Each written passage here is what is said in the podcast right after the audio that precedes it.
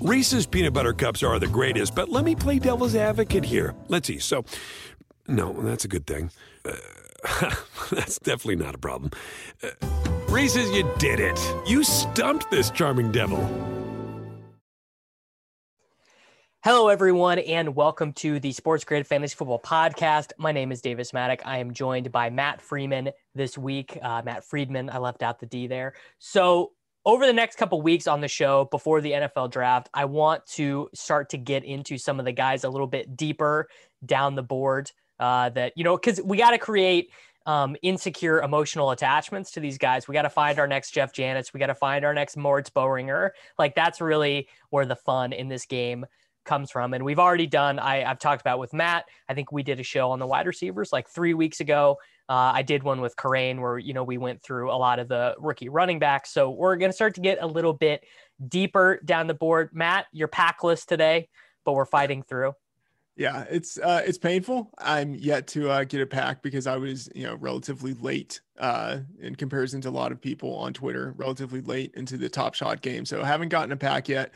Still a newbie in the marketplace. Have no idea what I'm doing. Uh, but you know, hopefully I get a pack, and then that can serve as like the seed through which the plant of riches will grow. Yeah. So there are four wide receivers that I think no one argues about. I think that is Ja'Marr Chase, Devonta Smith, Jalen Waddle, and I'm going to include Rashad Bateman in the no one wants to argue about him of listeners to this podcast. Yeah, pe- people who are big NFL guys will argue with you about Rashad Bateman. Like I, my guess is that like uh, what Matt Miller from Bleacher Report and a lot of those guys. Like my guess is that those are not going to be big Rashad Bateman guys. He's not. Uh, his film let me get my hand in the dirt here. His film doesn't really leap out to you in a way that like Kadarius Toney's does, because Kadarius Toney makes lots of plays after the catch and he's breaking tackles and he's juking guys. Um, but like Bateman just runs a bunch of slants. He just he just runs slants and catches everything that's thrown his way. So my but amongst fantasy football people, like is anyone taking the dissenting opinion on Bateman at this point? I don't. I have not heard it yet. I don't think so. Uh, you know, he has a lot of things that the Rotovizy type of uh, analyst would desire, uh, and even in his his uh, you know abbreviated 2020 season, he still had 472 yards in five games. You know, like this this guy, yep. like he he feels very legit. And you're right, he doesn't have the flashiness um, of some of the other players in this class, but he has sort of like the I don't I don't ever want to compare anyone to Davante Adams, but like he feels a little Davante Adams ish to me in terms of like the way that he's built, you know, like right. 6'2, 210. He's not like a freak athlete by any means. Like he's just a guy. Like if he develops into a legit NFL super, superstar, I think it will be like the two things will be like, okay, one, he was productive at a, an early age in college, uh, just like we saw out of Davante Adams, and then two, he just became a really good route runner in the NFL, which you maybe could have predicted based on all of the other things that he had going along with him coming into the NFL. But yeah, I don't think anyone who's kind of on our side of the ledger is down on Rashad Bateman. Yeah. All right. So I want to start with the guy who I expect to be the most contentious amongst the film watchers versus numbers nerds, and that is going to be Kadarius Toney, who if you just looked at his rotoviz stuff like if you looked at his dominator ratings and everything he's like basically a non-prospect. He is 22 years old. He had three seasons with a sub 10% dominator rating. In 2019 he was ninth ninth on florida in receptions. Now granted he was playing tyrie cleveland freddie Swain, michael Perine, van jefferson kyle pitts all nfl players right? Tyree cleveland on an NFL roster, Freddie Swain on an NFL roster. So you can give him a break a little bit. A little if you if you wanted to take the positive viewpoint, you'd say, well, you know, how much shame is there in playing behind those guys? The difference is Tyrie Cleveland, undrafted free agent. Uh, Freddie Swain, I believe an undrafted free agent, though I'm not going to go look that up right now. It's possible that he was selected in like the fifth round by the Seahawks. Seems like something they would do. And then Van Jefferson, second round pick. Kyle Pitts going to be a first round pick.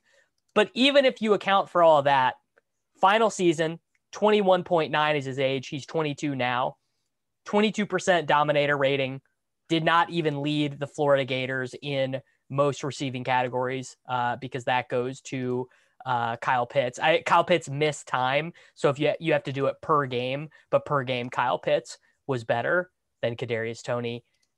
I will not draft Kadarius Toney in any of my drafts, and I expect there's even a fairly decent chance he goes in the first round.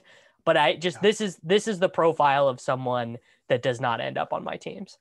He he is, I think, likely to go in the first round. He is getting enough hype in respected mock drafts to where I think there's a pretty good chance he goes in round one. If not round one, round two, I think at the absolute latest.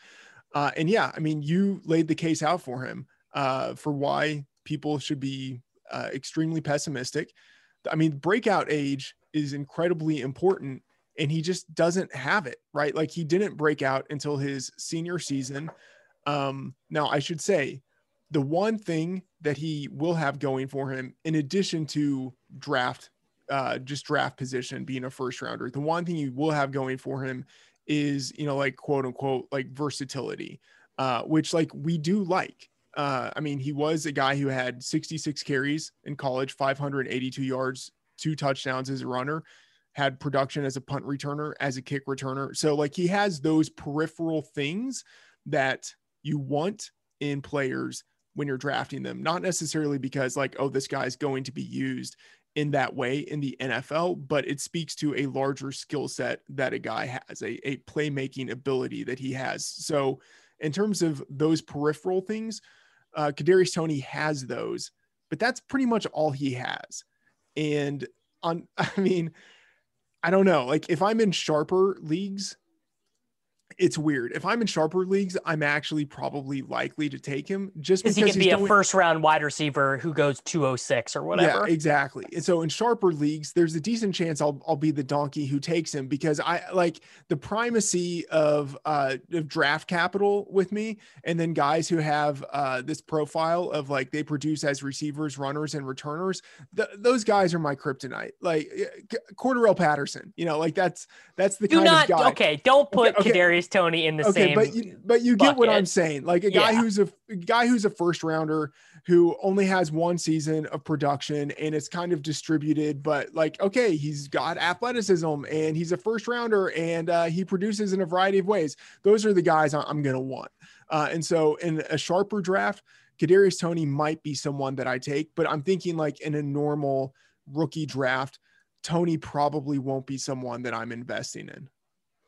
Yeah, I, I, think that seems um, about fair. It just it just seems very unlikely for him to. I mean, maybe maybe the Chiefs take him. Uh, maybe the Buccaneers take him to replace Chris Godwin or something, and then sure, then whatever. Then I'll I'll eat like the same thing with like Mecole Hardman, who had like zero production or whatever. It's right. like, yeah, I end up I end up selling myself on that guy. But you know, if if if he goes to the Eagles or you know whatever, I mean, just pick pick your team. And I I like Jalen Hurts obviously, but um, yeah, it just seems unlikely that Kadarius Toney ends up on a ton of my teams. So I don't know. Rondale Moore, I started out being off of him, but I I'm in. I'm in. Yeah, Big. I was I was wrong. I was wrong on Rondale Moore um, for a couple of reasons. One, I mean, yeah, he is really short, but two, it's just like you can't really hold the injuries against him to that extent. But the I think the the big flashing buy signal is that he really hasn't played since he was 18 like i think seven games since he was 18 but the nfl i think is not going to care. I think he's going to be a second round draft pick with by the way in those seven games he played still really good per game production.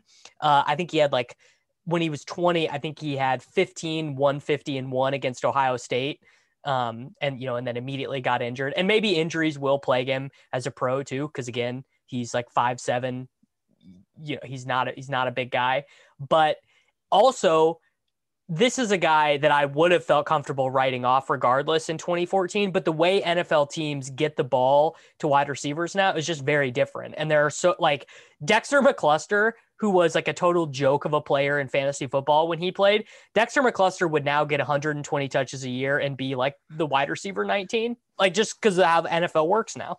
Yeah, I mean, uh, Dexter McCluster was sort of like the the proto Tyreek Hill, except Tyreek like is obviously so much more athletic. But you know, like when when the Chiefs drafted Tyreek Hill, they still had Dexter McCluster, and it was like, okay, maybe Tyreek Hill becomes what they the Chiefs wanted Dexter McCluster to become. And ever since Tyreek Hill's breakout, we have seen speedy guys like Hill, like and then think Will Fuller, right? Guys getting catapulted up the Yeah. draft board because they have this elite speed. And Rondale Moore, like he's got it. He was he was the fastest recruit entering college in his class. Uh, the number one Nike SPARQ athlete in his class. So like we know he's got athleticism. Like there's a real chance he runs in the four twos. Uh, I mean, he was running a, a 4.33 when he was a 17 year old high school recruit. Like this guy has got it. And it- it's not as if like it's uh it's like weak athleticism. This dude can squat like 400, 500 Did you- pounds. I don't- did you see his vertical yes. leap? Did you see his vertical leap? Yes, Unreal. Like yeah. he's like he is a a true athlete. Uh, and then he's got the skills on top of that. Whereas an 18 year old true freshman, he had, you know, 1,258 yards receiving, 12 touchdowns. And then on top of that, 21 carries for 213 yards, two rushing touchdowns. Like he's just, he's got everything. Uh, he was also a pretty good return man his freshman year, too. So he's, he's got everything that you would want. He's still young. Uh, he has the early breakout age uh, and, and breakout year. As you mentioned, he's had only seven games in the past two years, which like is a little bit of a red flag. But I think certain, I, I think actually a lot of teams are going to dismiss what happened in 2020 because of COVID, and then 2019 it was just a, like a, a fluke injury. As long as he's fine in uh, in pro day or pre draft workouts, whatever it is, I think teams are just going to look at the uh the pedigree he had as a high school recruit the athleticism he showed then and then what he did as an 18 year old true freshman and they're just going to be on him i don't think he's going to go on day one but certainly on day two and i mean at that point like honestly if not for ja'marr chase rondale moore would be my number one Wow. There we go. I mean, I would I would rather take Rondale Moore with what he is going to cost than Devonta Smith with what he is going to cost for sure. Yeah. Yeah. So we're both in on Rondale Moore. I I again I expect that to not be contentious amongst dynasty nerds. Like I expect, you know, dynasty nerds to like Rondale Moore more than like the average NFL fan, or even even more than like dynasty like uh number nerds as opposed to the the grind the tape. Well, I don't know. Rondale Moore looks pretty freaking great on tape too. yeah so he does he does yeah, I, I so- think a lot of people are going to be in on him Yeah. All right. Marquez Stevenson. I don't have an age for him. Do you have an age for Marquez Stevenson? Because if he's like 23, it's a little bit different to me. I don't have an age for him So Marquez Stevenson, uh, he did not play. He played. He, he showed up in one game, had one catch for 36 yards in 2016. Then I, he's got yeah, he's probably 23 because then it, he didn't play in 2017. But then he had a 23% dominator rating, 75 a thousand 75 receptions, thousand yards. Then in 2019. Uh, 52 receptions for 907 yards and nine touchdowns, a 42% dominator rating.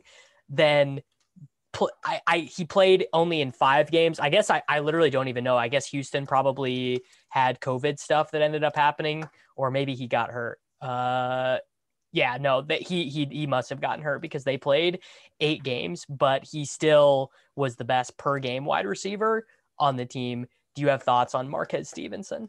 I have almost no thoughts on Marquez Stevenson. And I'll say it's like it's a, a deliberate uh, strategy that I am employing this year and employing last year uh, or employed last year, where I'm trying not to focus on guys that I think are going to have zero NFL impact. And that means that at points I'm going to be wrong, but um, like I don't think he's a candidate to be drafted within the first four rounds.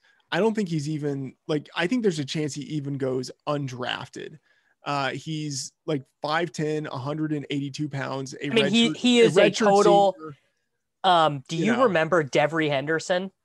Yes. I kind of get that vibe from, or you know what, maybe a Jalen Guyton kind of vibe where I think he's fast enough that some team we'll see because I, I I watched a little bit of him this morning and he does seem to me fast enough to have an impact at the NFL level. But again, I mean, obviously, if he's an undrafted free agent, then what's the point? I mean, maybe I just I'm doubtful that he's going to go within the first three rounds, like especially first three rounds, but even round four, I'm I'm kind of doubtful. Maybe he goes in round five and that makes him this year's uh, Darnell Mooney if he actually has that kind of speed. And and maybe he does. He was a three star recruit, so like maybe he actually does have legit athleticism. But I'm a little bit skeptical. And then the fact that he's uh, he's he had a torn ACL uh, in 2017. Um, I think that's something to bump him down the board a little bit more for NFL teams. And then, yeah, he's a redshirt senior who's smaller. I'm just, I'm pretty skeptical.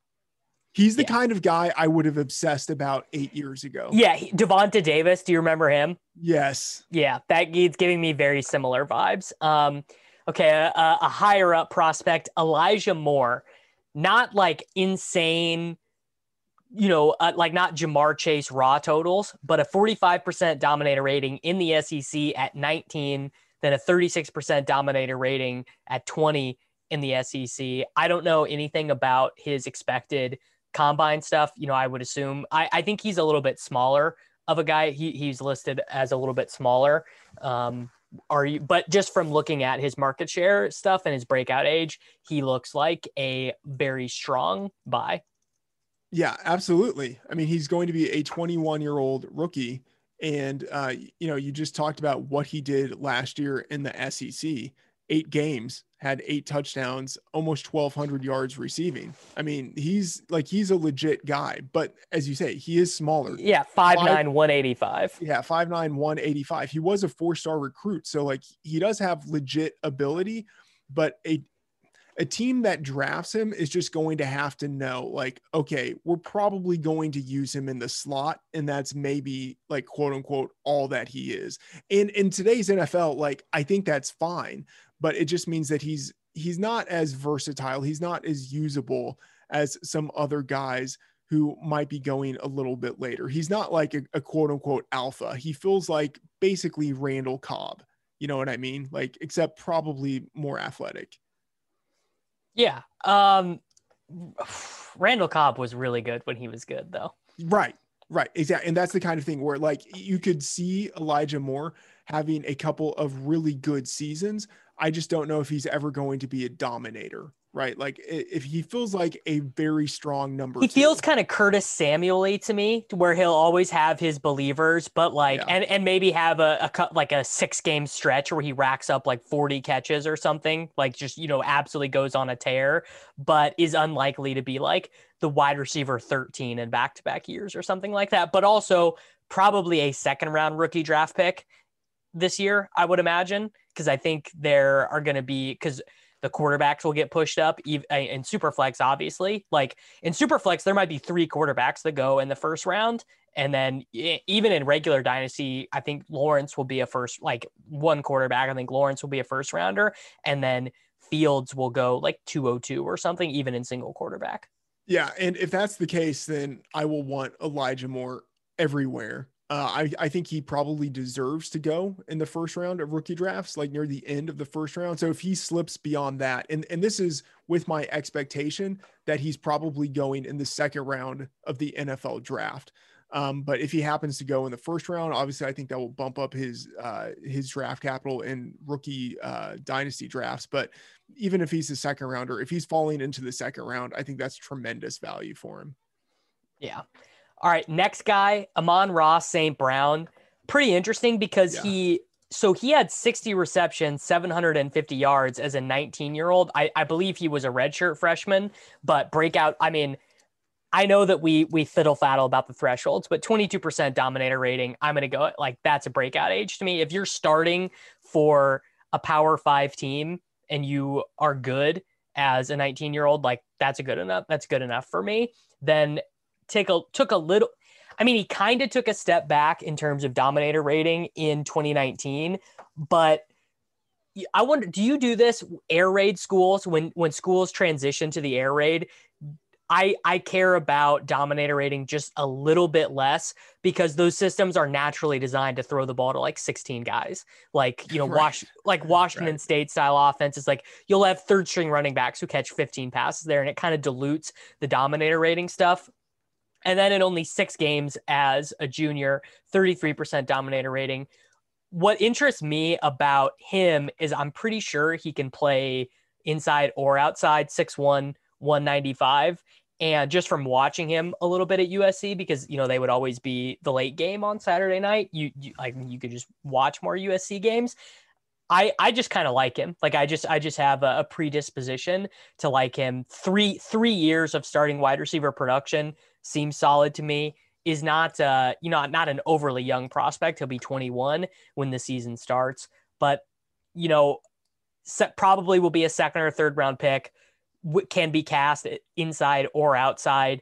Kind of a solid but not spectacular wide receiver. I like i don't think he's going to post like a 438 40 or anything like that but looks like a guy who can tra- kind of gabriel davisy where he can transition right away and to be like oh you can just throw him out there as your third wide receiver and he gets the job done just fine and then can build on that Yeah, the Gabriel Davis comparison is interesting because, like, we've seen Davis in this past year play in the slot and play outside to where he's basically the number one backup for all of the wide for all the receivers. positions Yeah. And I, I think you're right in that St. Brown could play that way. Uh, I believe this past year he was used primarily in the slot, but I think he does have the size and athleticism to play on the perimeter. He was like a four, five star recruit. Uh, so like he certainly has skills, and I think he actually was a uh, a true freshman. Uh, I don't think he redshirted a year, uh, and so you know it is impressive to see what he did right away, and then especially this past season, uh, USC played I believe only six games, uh, Yeah. but he still had 478 yards, seven touchdowns. Like was really the dominator within that offense in his final season. So like you you saw progression from him each year within his offense, and never at any point did he do anything that would lead you to to believe that uh, the hype he had when he was entering college as a four or five star recruit that that was like misguided in any way. I don't think he's going to go uh, on day one, as you mentioned, like uh, rounds two and three. Like that's the wheelhouse for where he should go. But even like not going on day one, he should have enough draft capital uh, with his skills to make him someone uh, I think worthy of like a low round one or early round two investment in rookie drafts. Yeah, I'm with you for sure. Speaking of uh, Patterson types, Tutu Atwell, uh, University of Louisville, played at 19, uh, was able, you know, a 14% dominator rating at 19, whatever, 39% dominator rating at 20, nine games, 32% dominator rating at 21, 5'9, 165, kind of similar to Rondale Moore in that way, but probably is going to put up a 4-3-40, you know, 4-3-5, something like that. He was actually a dual threat quarterback in college, which I like I just always kind of find or in college in high school, which I always think is, you know, sort of interesting and what apparently according to reports and obviously you know you take this stuff with a grain of salt he has a timed 42740 under his belt obviously that's going to get that's going to get the uh, the juices flowing. I mean, probably will be closer to four three five with a laser timer, I would imagine. I will take the over on that. Not to be uh, a, a naysayer or anything, but I, I don't know. And I got into trouble with uh, Justin Jefferson. Like there is always the possibility that these guys uh, really through training through you know building their bodies in college really can improve their athleticism. But you know atwell had at 141 pounds uh, as a recruit which is just Right. unreal. He had a 4.5 second 40 time. So you know we're we're entering into this knowing that he's added on we'll say 25 pounds. And even if it's 25 pounds of pure muscle he's still going to be incredibly small for the NFL and he still has to shave at least a tenth of a second off of his 40 time. Uh, I mean, but even then, you have a 165 pound guy who's run running only a 4 4, and he was only a three star recruit. Like, I I know he has good numbers, but I'm just a little bit skeptical that um, the production from college is going to be able to overcome what I anticipate will be a slightly less than desirable physical output. I, I yeah. I mean, it's going to be pretty landing spot dependent for me. Like if he goes to, uh, you know, I, one of the the Bills, the Chiefs, uh, the Buccaneers, you know, just like one of those teams. Well, maybe not even the Buccaneers. Like they're not going to use a trick play guy like that. But I would be potentially interested in him depending on landing spot. Um, Sage He- Surratt. He's oh, let me go just say something. He's the kind of guy I want to like. Yeah. but I'm just I like I know that I want to like him, and so I'm trying to fight like my bias a little bit more on him, and like just realistically, I don't feel he's gonna pan out. Yeah. Um, all right. Sage Surratt, 19% dominator rating as a freshman, 39% dominator rating as a sophomore, sat out in 2020. He is a big dude. He is 6'3, 215, probably. Uh, and it might even be a little bit bigger than that. He was a redshirt freshman as well. So, like, he's going to be the overage prospect, but a lot of production. I also expect him to be able to play outside or in the slot. He was like a super high volume guy in 2019 for Wake Forest with uh, Jamie Newman, who, by the way, I think I saw that uh, that you really like. But Sage Surratt is just one of those guys who piled up production when he was on the field. I expect him to be a day two pick. I expect him to be absolutely free in rookie drafts. I don't think he's the type of profile that gets people really jazzed up. Like I don't think people are going to be rushing to their drafts, you know, to to get Sage Surratt. So like literally like kind of kind of fourth round rookie picks, and he's a guy with the production in the ACC that I'm interested in. Yeah, uh, I I want him. Like uh, I just I want him hard, but I don't think it's. I don't know. Like I don't think he's gonna go on day two.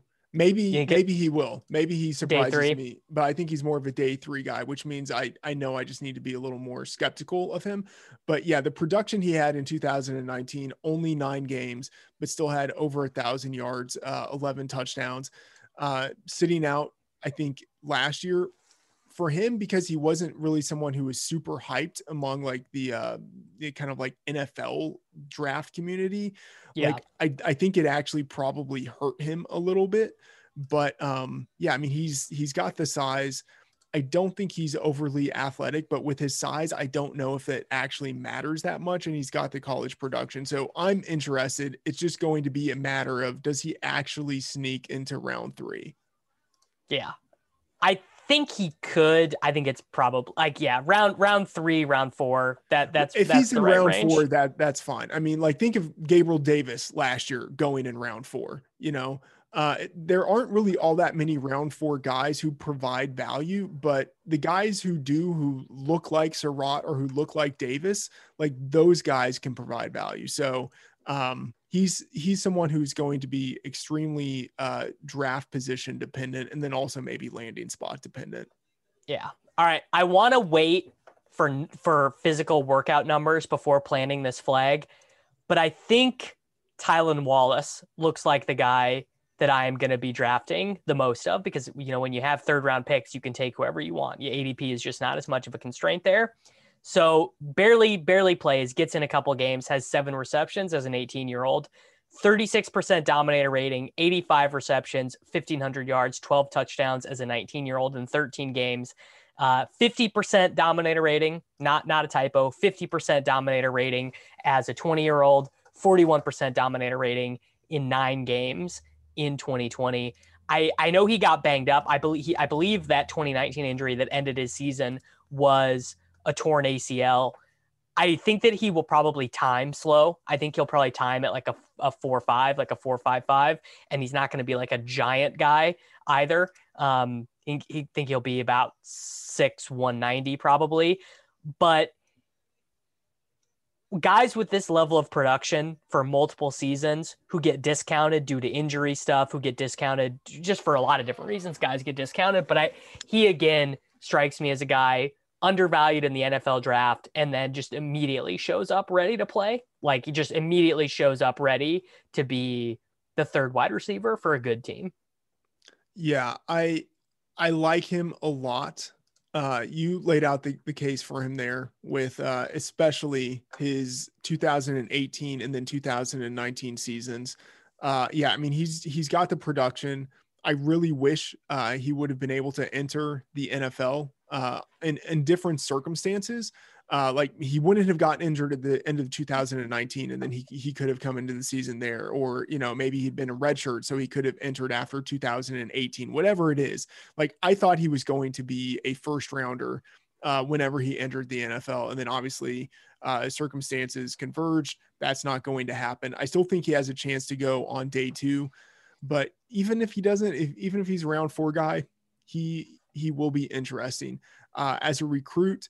Uh, he was a four star guy, like a true four star guy. Uh, like his skill was unquestioned. He got offers to, you know, Oklahoma, Notre Dame, like serious schools wanted him. Uh, and I think he chose Oklahoma State just because he liked the wide open offense and, and thought he would have the chance to put up a lot of numbers there. But he's like, he's a real prospect uh, who might just fall farther in the draft because of circumstances outside of his control. But yeah, he's he's one of the guys you can think about as a round three, round four guy, and you can get him. You probably don't even need to get him in the second round of a rookie draft. You can probably get him a little bit later than that. Um, it just got it just kind of depends, but I would be fine taking him in round two of a rookie draft. Like I think he will. You you will not have there. to. Yeah, he you won't. won't you won't have to, but like I think he should be valued there. Yeah, okay, a guy I I I don't need him to time to know that I want to plant my flag. Jaelon Darden, sixty-one percent dominator rating, his final season at the University of North Texas. I think that he will probably time at four four. He can make a roster via special teams. He should be able to function as a kick returner and a punt returner. Just if you put up a 61% dominator rating and you played with multi because he was on a roster with Jalen Guyton and Jeff Wilson Jr., other NFL players his years uh the, the years before. I mean, just 61% dominator rating. I'm taking you in the fourth round. Like I just that's I don't I don't care if he's an undrafted free agent. Um, I think he will get drafted, but even if he doesn't, just give me Jaelon Darden. I'm playing I'm I'm planting the flag. All right. I I think he probably will be drafted. I think it will be uh no earlier than round four and even round four would surprise me. He feels would, like yeah he day, day three. Round, round five to round seven is probably where he goes. Um i'm gonna be pessimistic here and i'll take the over on his speed. Um he wasn't a highly recruited guy. I, I know he's 5'9 and 174 pounds and so you think if he has this type of production he's probably fast. And like not to say that he's slow but with the the competition that he had at UNT, I don't think he really needed to be all. Yeah, that. if he was a four three guy, he would have been at Alabama, not at North Texas. Right. So I, I don't know. Like his production is it's amazing. Like it, it's unquestioned. Uh, like I want him to do awesome in the NFL just because he's he is the type of guy that I like. I just don't think it's likely to happen. Yeah, I mean, I so one thing I've started to think about with these day three picks is just like what's their path to just sticking on a roster long enough to figure out like JJ Arcega Whiteside is not going to be on an NFL roster next year probably because he can't play special teams. He, he he never he didn't really do it at Stanford because he was a star. If you're a star wide receiver, you don't really have to play special teams in college. And eh, he also wasn't fast enough or quick enough to be a punt returner. It was either you make it as a wide receiver right away or we move on from you. And I think that Atwell, by the way, this is true for. I think Wallace, this is true for. And I think it should be true for Darden that they can have a role on special teams to just keep them on the roster for a year. You, you they're just they just uh, they're able to figure it out. They're able to learn the position. You, Byron Pringle for the Chiefs. I mean, Byron Pringle might be a Chief starting wide receiver next year if they let yeah. if they if they let Demarcus Robinson and uh, Sammy Watkins go and they decide to spend money on defense and on the offensive line, yeah. Byron Pringle might start at wide receiver for the Chiefs. Right. And the reason why he's stuck on the roster is he's a good special teamer. Yeah.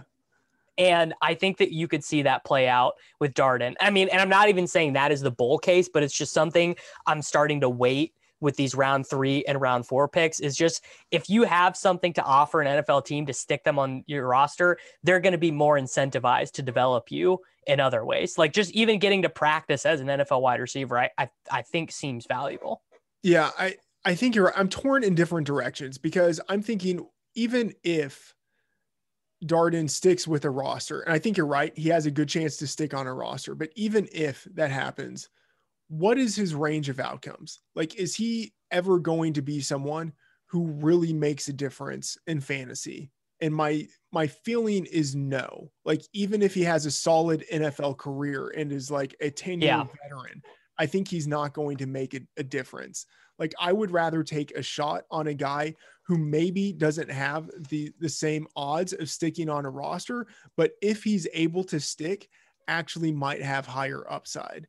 Like however it is that you you want to try to quantify that or conceptualize it. And, and so like Tylan Wallace, I think has a, a higher ceiling. And so he's the guy I would prefer. I mean, Tylan Wallace could just be a starting wide receiver. Like he could just be a normal 80 yeah. catch, thousand yard, eight touchdown wide receiver right. at his 90th percentile. Yeah. And I don't know if that happens for Darden. I'd say someone like Sage Surratt like yeah. who I don't I don't think has uh sort of like this special teams ability. You know, like Darden actually was a good return man in college. He has that functionality in the NFL. Surratt doesn't. I would rather have Surratt because if things work out for him, I still think he could be like a real legitimate NFL starting wide receiver who maybe has a couple seasons with like a thousand yards or something like that. I don't think we ever get that out of Darden. Yeah. All right. Seth Williams. Uh, breakout age of 19, 25% dominator rating as a redshirt freshman at Auburn, 37% dominator rating as a sophomore, 32% dominator rating as a redshirt junior. Now he is going to be 22, but he is kind of that prototypical SEC. Uh, I mean, not that he's this good, but a very similar statistical profile to Deebo Samuel would be would be uh, oh, although I don't know Deebo's age, maybe Deebo was younger, but lead wide receiver for an okay but not great SEC team. Okay. I I cannot stomach the idea that you compared him to Deebo, which is it hurts my heart. But uh, I mean, like I get it maybe from a receiving perspective. Yeah, Deebo had the return and the the rushing. Yeah, so I, I feel like that's a, a huge distinguishing uh, factor there. But Seth Williams, like I think he's fine. I think he's probably going to be one of those guys who goes on day two, you know, like third round. Yeah. And then, but like I don't look at his production and think that there's anything special. I mean, so it, just listen to these comps. If you give him a day two draft capital in the RotoViz app, if you give him 60 as his draft capital, okay. Chris, Christian Kirk, Anthony Miller, Randall Cobb, Robert Woods, Torrey Smith, Chris Godwin, Josh Reynolds, Sammie Coates like all guys who stuck in the NFL for multiple years, um, with I mean varying degrees of success on that list, obviously, but a good host of comps. Okay, you just said all of those guys. Like almost none of them are guys. Like he feels like Sammie Coates. Like that's the guy I, I yeah, would have thought I, of. Who also went to Auburn. Right. But like, I just, I look at him and I see like, okay, like market share looks fine, but he looks like one of these Auburn receivers who goes higher in the draft than he should and then does nothing.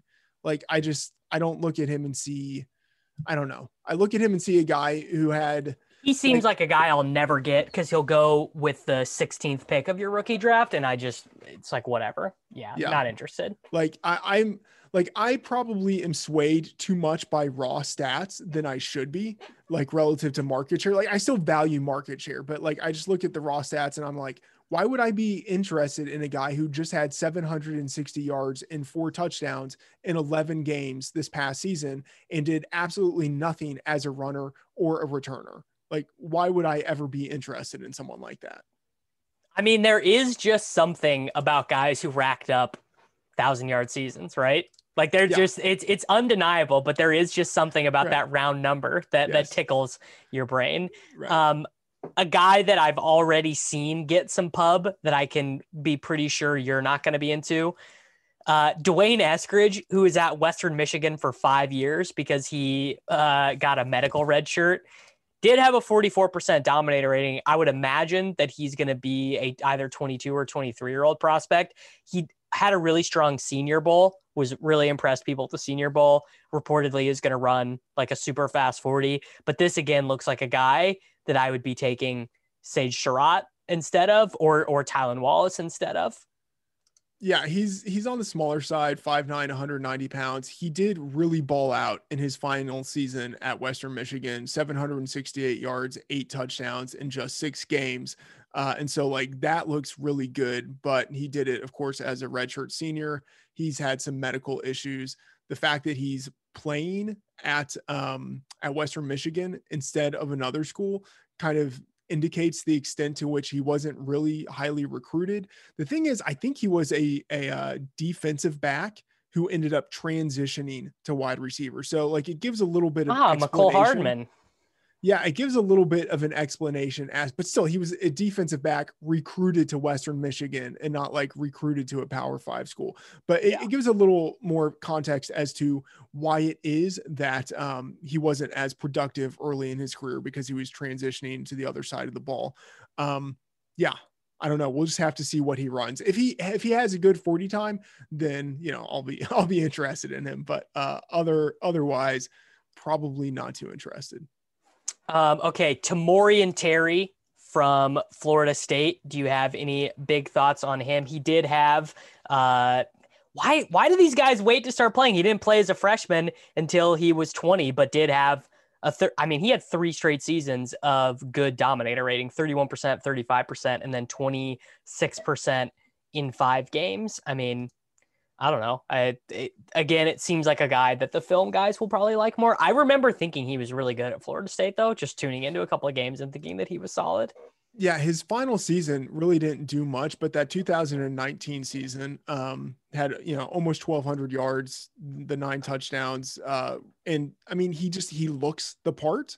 You know, yeah. like he's got that big body, like 6'4, he, 210. There pounds. is something to that too. He just he, the, the, jersey fits him. Like you just are like, yeah, yeah, you can play. Like he looks like a real, like quote unquote, real wide receiver. And it's it's worth keeping in mind that the production he had um, in 2019 came in an offense that was just absolute garbage. You know, like everything that uh, people were holding against Cam Akers, like all of that applies to uh, to and Terry. Um, it was just an offense that really was not able to get anything going. Uh, and he was like the clear number one receiver within that offense. Like the disparity between him and every other receiver in that offense, like he had 1,188 yards in 2019. And then the number two receiver, uh, DJ Matthews, had 355 yards. Like it was just him and then a whole bunch of other people, but he was always the clear number one in that offense in the receiving game. Uh, and, and so, like, I think that's something to prioritize. Yeah. All right. A guy who, again, I think I'm, I don't know if I'll end up planting a flag, but I think I'm going to be pretty interested in Amari Rodgers for Clemson. Uh, basically didn't play until his final season. Uh, he suffered an ACL tear while he was in college. Uh, in in 2019, he uh, he tore his AC, he he tore his ACL. He was able to get back and play some, but obviously was not fully effective the reason why I wouldn't really hold it against him is if you play wide receiver at Clemson, you are probably behind multiple other NFL wide receivers. And he also has a very interesting body type. He's 5'9, but he's 215 pounds. And that is a physical frame that's like more useful in the NFL now than it used to be. That's like a really good slot wide receiver body style. And I also think that it'll kind of be a Van Jefferson situation where the NFL will be higher on him than the dynasty market will be. So he has a chance to be one of those second round NFL draft, third round rookie draft picks because of, I mean, really, he he did not produce much at all at Clemson. Uh, didn't have a thousand yard season until his final year. But I mean, just look, literally, just like look at all of the NFL players that he played with while he was there. Like so many NFL players. Yeah, I mean it's a similar situation to someone like Jaylen Waddle, uh, where you can kind of excuse uh, the fact that he wasn't very productive early on because he was playing with and behind other guys. Yeah, Tee um, Higgins, Justyn Ross, Hunter Renfrow. I mean, just like so many NFL players. Deon yeah. Cain, even. Yeah. And the thing you have to like about him is that he does have that versatility. He was productive as a runner, productive as a return man. Um, he, as you mentioned, like his body type is weird for a receiver. He's basically built like a running back who's playing in the slot. And that I think that is how he's going to be used. Um, it actually, it almost wouldn't surprise me if like the NFL almost tries to convert him to like a third down or like receiving back or something like that. But yeah, like he's he's an intriguing player. Uh, if he goes on day two, then uh, certainly he's someone I'll be looking at. But um, if he falls, then he's probably someone I won't pay attention to. Yeah, I that sounds about right. I mean, even even with a fourth round draft selection, I think I might be kind of interested in him just based off of that Clemson pedigree. And he was yeah. a four star recruit uh, drew drew good reviews at the Senior Bowl, which people laugh at. But like NFL, especially this year with I the know. lack of tape and everything, Senior Bowl stuff is gonna is gonna push guys up. I I would feel uh, pretty certain about that. Um, Dyami Brown, another guy who played with NFL players. He played with two NFL running backs and Dazz Newsome, who's going to get drafted as well. 20 uh you give him a break at age of 20 he just turned 19 at the start of the 2019 season 31% dominator rating back to back a thousand yard seasons 30% dominator rating i expect him to do well at the combine i don't expect him to be drafted that high but again looking like another target in the back half of rookie drafts because he, he kind of has everything. He's got good size. He had good production. I think he'll he'll run a 445 or something. Like i it, it just all seems pretty good for him yeah, absolutely. Um, as you mentioned, he's got good size. He's, I believe, around like 6'1, 185, which is weird. Okay, so listed 185, but I think he's bigger. Like I think he lo- he looks bigger than that right. to me. Yeah, like I think he's going to to show up bigger than that. Um, but yeah, he was a four star recruit, so like he has legit athleticism. Like he was he was offered at Alabama right? And he decided to go to Duke. But like the fact that Alabama was recruiting him like or sorry, he chose to go to UNC, North Carolina. Yeah, but the fact that Alabama was recruiting him and actually made him an offer, like he's he's a legit player. He got offers at Ohio State, Oklahoma, Oregon. Like he's like he's a real guy. And then he did, you know, what he did in college with the back-to-back thousand yard uh, receiving seasons. Um, I mean, I think he should go on day two. He probably won't. Maybe he he sneaks into round three, but he feels like a, a round three, round four kind of guy. But uh, out of everyone in this range, he's the one that I probably like the most because like I do think he's a legit receiver. Yeah, I think he is a legit receiver too, and I expect him to be fairly cheap. Um, Demetric Felton. This is, uh, I mean, this is the prototype, right? Running back and wide receiver. Had a couple seasons of doing both in 2019. Uh, 86 rushing attempts, 331 rushing yards, 55 receptions, 595 uh, receiving yards, then 159 receiving yards in six games and 668 rushing yards. I mean, I don't know if the NFL views him as a rusher or a receiver. Hopefully, some team drafts him and views him as a little bit of both. Uh, Lynn Bowden, maybe uh, Malcolm Perry, the the Navy quarterback, maybe, but definitely a guy that I would. I mean, I can just, I already know, like, just that my drafts are going to come preloaded with him, assuming he gets drafted. If he's an undrafted free agent, then whatever, toss him to the Wolves. But if he, I mean, what Lynn Bowden got drafted in the third round, third round, right? Yeah, yeah. So, if, I mean, I don't expect third round draft capital, but fifth round draft capital for Felton to an inter, you know, like uh, an interesting team. Imagine, imagine the uh, the the Dolphins take him or the the Jets after they trade for Deshaun Watson or something like that. It's just the Texans, the Texans taking him. Maybe I don't know. Lots of scenarios. Yeah, I mean, he's intriguing. He's got um you know, like 5'10, 200 pounds. He's got like that small running back, like Austin Ekeler kind of size to him. Um, and we did see him last year finally used more as a running back than as a wide receiver. He'd had to transition earlier in his career from wide receiver to something of a hybrid role. But you know, last year, the a, the true number one running back for UCLA in just six games had 668 yards rushing, five touchdowns, and then on top of that, the receiving production. So I mean, he's yeah, he's someone who's intriguing. And honestly, like whether he is used as a a third down back, I should also say like he's got the kick return production too. So like I think he sticks in the NFL. So whether he's used as a a third down back or receiving back, or he's actually like a full time receiver who plays almost exclusively in the slot he's still someone who's going to be really intriguing to me. I'll be curious to see what his athleticism looks like. Um, he was a true three, you know, three slash four star recruit entering college. So I'm assuming that he actually has some legit athleticism and also just kind of based on, you know, like the tape, uh, he looks like a guy who has athleticism, um, but who really knows what that is worth. You know, I'll, I'll just be curious to see what his pro day numbers look like because I, I think that will impact where he goes in the draft. Yeah, I think it will impact where he goes in the draft for sure. Um, all right. I, I mean, I think that was all the names I had. Uh, let's see here if there's anyone else interesting. We already talked about Eskridge, Nico Collins, another one of those um, big recruits in college who went to Michigan and then did nothing. Tyler Vaughn uh, from from USC is another one. Anthony Schwartz, I've seen people tout this guy, but has he has like no production at all. Was there anyone we missed that you like? Uh, one guy who has caught my eye, you mentioned uh, Dazz Newsome earlier, coming from UNC as someone who will probably be drafted. Uh, and then another guy, uh, Marlon Williams, uh, coming out of UCF. Um, we've seen uh, we've seen a number of guys come out of UCF recently and and have at least some level of production. And Williams feels like the next guy uh, in that line of players.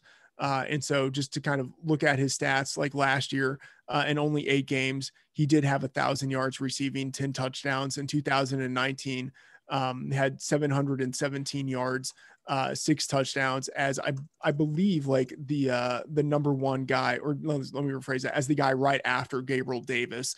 Uh, and he basically played the Gabriel Davis role this year. Um, you know, there's nothing that's like extremely interesting about him. Like he doesn't have huge size, but he's six feet, 215 pounds, was a three, four star recruit. So like he might have sufficient athleticism, sufficient size.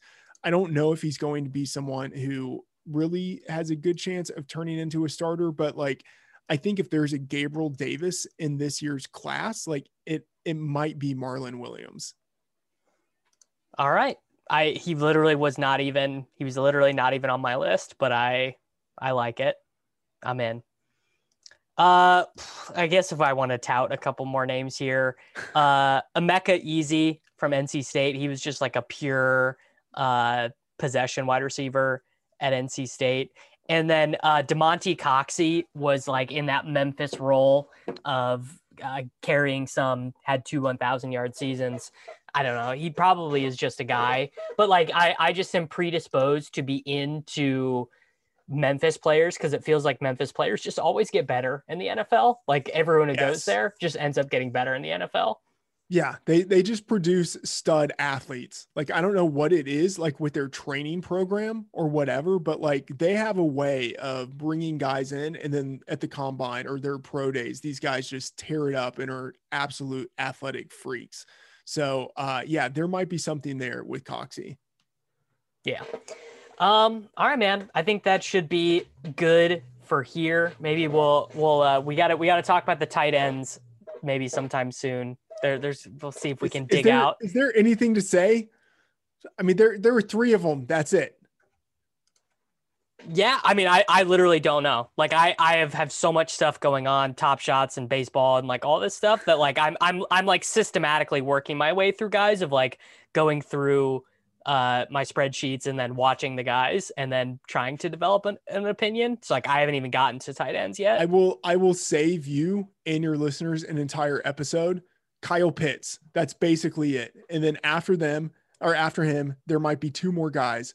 Uh, I would say Pat uh, Freiermuth from Penn yeah. State, and then Brevin and, Jordan, and Brevin Jordan from Miami. Those those are the only guys. That's it. You know, you know, someone is gonna show up and have like a 98th percentile SPARQ though. Like you yeah, just yes. you, you you can write that. There'll be a Dorin Dickerson. Right. Yeah. Okay. And so maybe that that fourth guy who randomly guy. shows up. Right. Um. Yeah. You know, maybe someone, there's one more guy, Tommy Tremble from Notre Dame. So, like, maybe he will be like the next Notre Dame tight end that people always mention. Um, but uh, yeah, it's those three guys Pitt, uh, Pitts, Freiermuth, and Brevin Jordan. Yeah. All right. Uh, tell people what's going on over at the Action Network.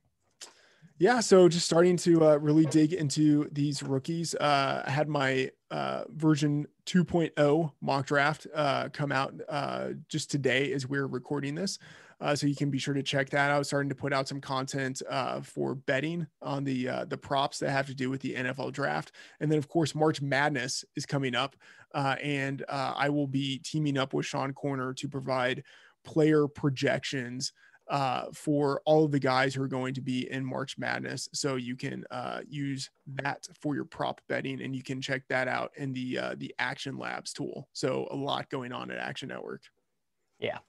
All right, everyone, follow Matt on Twitter, best Twitter handle in the game at Matt F the Oracle, and uh, I'll be back with somebody chatting something as it pertains to Dynasty Fantasy Football. Reese's peanut butter cups are the greatest, but let me play devil's advocate here. Let's see. So, no, that's a good thing. Uh, that's definitely not a problem. Uh, Reese's, you did it. You stumped this charming devil.